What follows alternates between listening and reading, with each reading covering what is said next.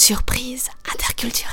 Intercultural surprises. Surpresas interculturais. Intersanskritic Ascharya. Surprise interculturales. Bonjour et bienvenue dans Surprise interculturelle, le podcast qui vous fait voyager et mieux comprendre les cultures du monde.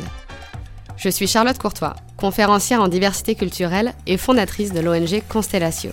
Je vous propose de vous raconter des histoires et anecdotes de voyage où j'ai été surprise par des réactions ou des coutumes d'ici et d'ailleurs.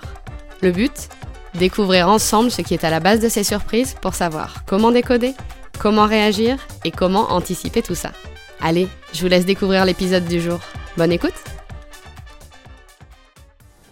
L'anecdote que je vais vous raconter aujourd'hui se passe en Afrique du Sud, où j'ai un peu flippé, mais où j'ai vécu un moment totalement hors du temps.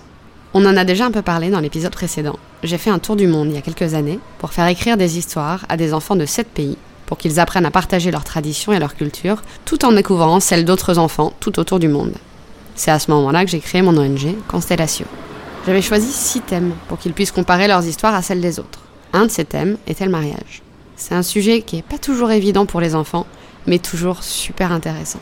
Toute la difficulté en général, c'est de savoir si ce qu'ils écrivent est vraiment ce qui se passe dans leur pays ou si c'est plutôt issu de leur imagination.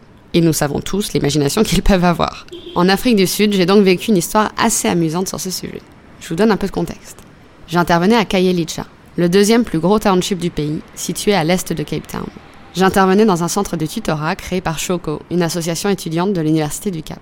Comme dans tout autre pays, j'avais pris le soin de me renseigner sur les questions de sécurité auprès d'amis sud-africains. Et les retours étaient clairs, ne jamais aller dans les townships toute seule.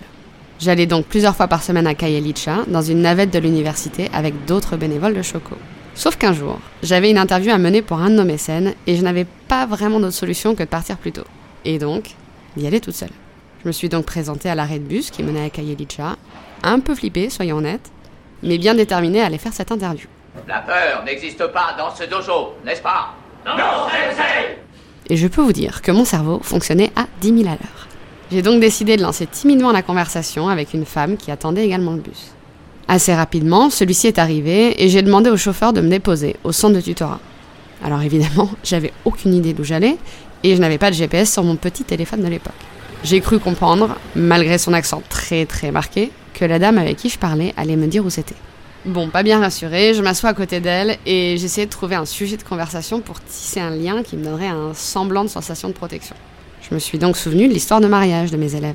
Ils m'avaient parlé de vêtements qui me semblaient un peu bizarres, de verser de l'alcool autour des maisons. Bon, j'étais un peu perplexe. J'ai donc demandé à cette dame, très gentille par ailleurs, de m'expliquer comment s'habiller les mariés pour leur grand jour. Elle n'était pas bien sûre d'elle et elle a donc demandé au monsieur devant nous ce qu'il en pensait. Après quelques mots en anglais, que je comprenais déjà difficilement à cause de l'accent, ils ont commencé à passer en Osa, leur langue maternelle. Alors évidemment, je ne comprenais plus rien, et puis la dame à côté du monsieur s'en est mêlée, et le monsieur devant elle, et je me suis retrouvée au milieu d'un grand débat dans tout le bus en Osa. J'étais amusée et en même temps j'étais fascinée de voir cette grande discussion sur les pratiques culturelles que j'avais lancée sans trop le vouloir. Ça reste une de mes histoires de voyage les plus marquantes. En très résumé, il en est ressorti qu'il y a deux étapes dans les mariages Osa. D'abord le mariage traditionnel, puis le mariage blanc, c'est-à-dire le mariage à l'église. Pour le mariage traditionnel, le marié porte une sorte de jupe ou toge et une coiffe assortie. Il est torse nu et il a une lance et un bouclier. La mariée, elle, est assortie au marié. Elle porte de nombreux colliers de perles et surtout une haute coiffe magnifique. Et pour info, l'histoire de l'alcool était vraie, puisque dans la tradition Ossa, on peut verser du brandy autour de la maison des mariés pour accueillir les ancêtres dans le mariage et lui porter chance. La raison pour laquelle je vous raconte cette histoire, c'est que je pense qu'on peut en tirer plusieurs choses. D'abord sur les questions de sécurité. Il n'y a pas meilleur moyen d'être en sécurité dans un pays que l'on ne connaît pas qu'en se rapprochant des locaux.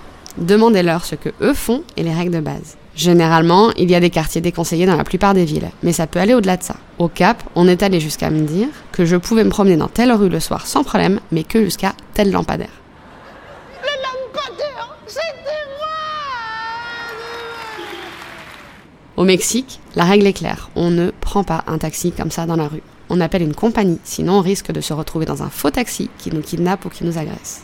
Et toujours au Cap, on pouvait prendre le train de banlieue, mais que jusqu'à 17h parce qu'après, ça devenait trop dangereux. Le deuxième point à retenir, c'est que la meilleure manière de découvrir cette nouvelle culture qui nous accueille, c'est de poser des questions ouvertement. Vous pouvez choisir différents thèmes. Le plus simple, c'est souvent de s'intéresser aux rituels, comme je l'ai fait, mais vous pouvez aussi poser des questions sur les symboles culturels, sur l'histoire, ou encore sur les personnes qui sont considérées comme des héros dans cette culture. On a tendance à penser qu'on va avoir l'air bête si on ne sait pas. Mais croyez-moi, n'ayez pas honte, il y a peu de choses qui rendent les gens aussi fiers que d'avoir quelqu'un qui s'intéresse sincèrement à eux. La dernière chose que j'ai envie de souligner, c'est que la culture n'est pas un ensemble homogène. La preuve, toutes ces personnes dans le bus débattaient parce qu'elles n'étaient pas toutes d'accord sur comment se passait réellement un mariage selon la tradition. Il y aura toujours ceux qui parlent de la tradition soi-disant la plus pure, mais entre nous, ça n'existe pas. Ceux qui ont telle tradition familiale spécifique, ceux qui n'aiment pas telle ou telle tradition. Pensez donc à ne pas faire de généralité de ce qu'une seule personne vous a partagé. Je reprends donc. Petit 1, se fier aux locaux pour comprendre les règles de base de sécurité. Petit 2, poser des questions. Plein de questions pour mieux connaître et pour tisser des liens. Et petit 3, chacun a sa vision de sa propre culture. Il n'y a pas de pureté culturelle. C'est bien ça le problème avec vous, mon beau-fils. Vous faites toujours comme on fait tout le temps. Oui, puis on a tout le temps fait comme ça. J'espère que cette anecdote vous aura inspiré, voire amusé. Et je suis curieuse de découvrir vos réactions et vos propres anecdotes de voyage. N'hésitez pas à venir me les partager sur Insta ou sur LinkedIn. Je vous donne rendez-vous dans deux semaines pour vous raconter une anecdote qui m'est arrivée en Tunisie. À très vite Merci d'avoir écouté cet épisode jusqu'au bout.